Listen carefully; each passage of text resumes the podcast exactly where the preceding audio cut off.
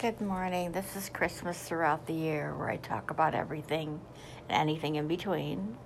I do four segments every two weeks. I'm a little bit late. This is three weeks. I apologize.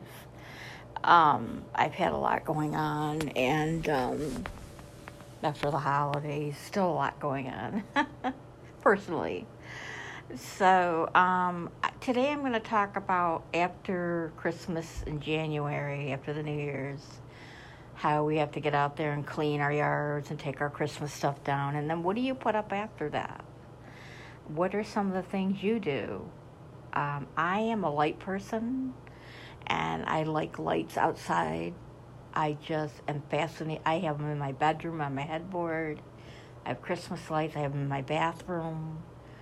I just am a light person. I like to have lights out. So I take down my Christmas stuff, which wasn't much, and um, I put different sets of lights out there. Um, and I keep them out there mostly through the summer. Um, in spring, um, everybody has a different thing they do. And then I store them in the utility room where my water heater is and everything. So, what are your ideas of what you do when your Christmas stuff comes down?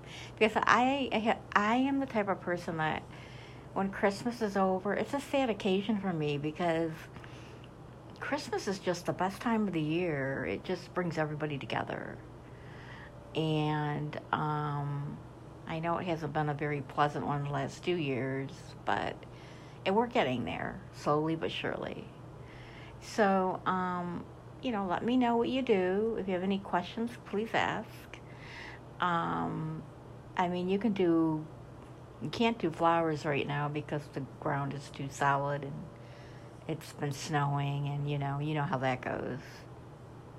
So uh, that comes more towards the summer.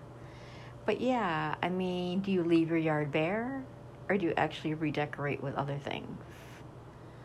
Um, I am like I am a very festive person, and I like to decorate. Um, I don't decorate for Easter. I don't decorate for Valentine's. I don't even celebrate Valentine's. I never have. And um, Easter I don't because I don't have any little kids. My kids are grown. So I let their parents do that. So um, this is my first segment.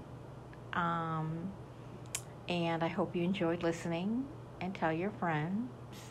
And you can find my podcast anywhere on the internet, Christmas throughout the year, or where you get your podcast. Thank you.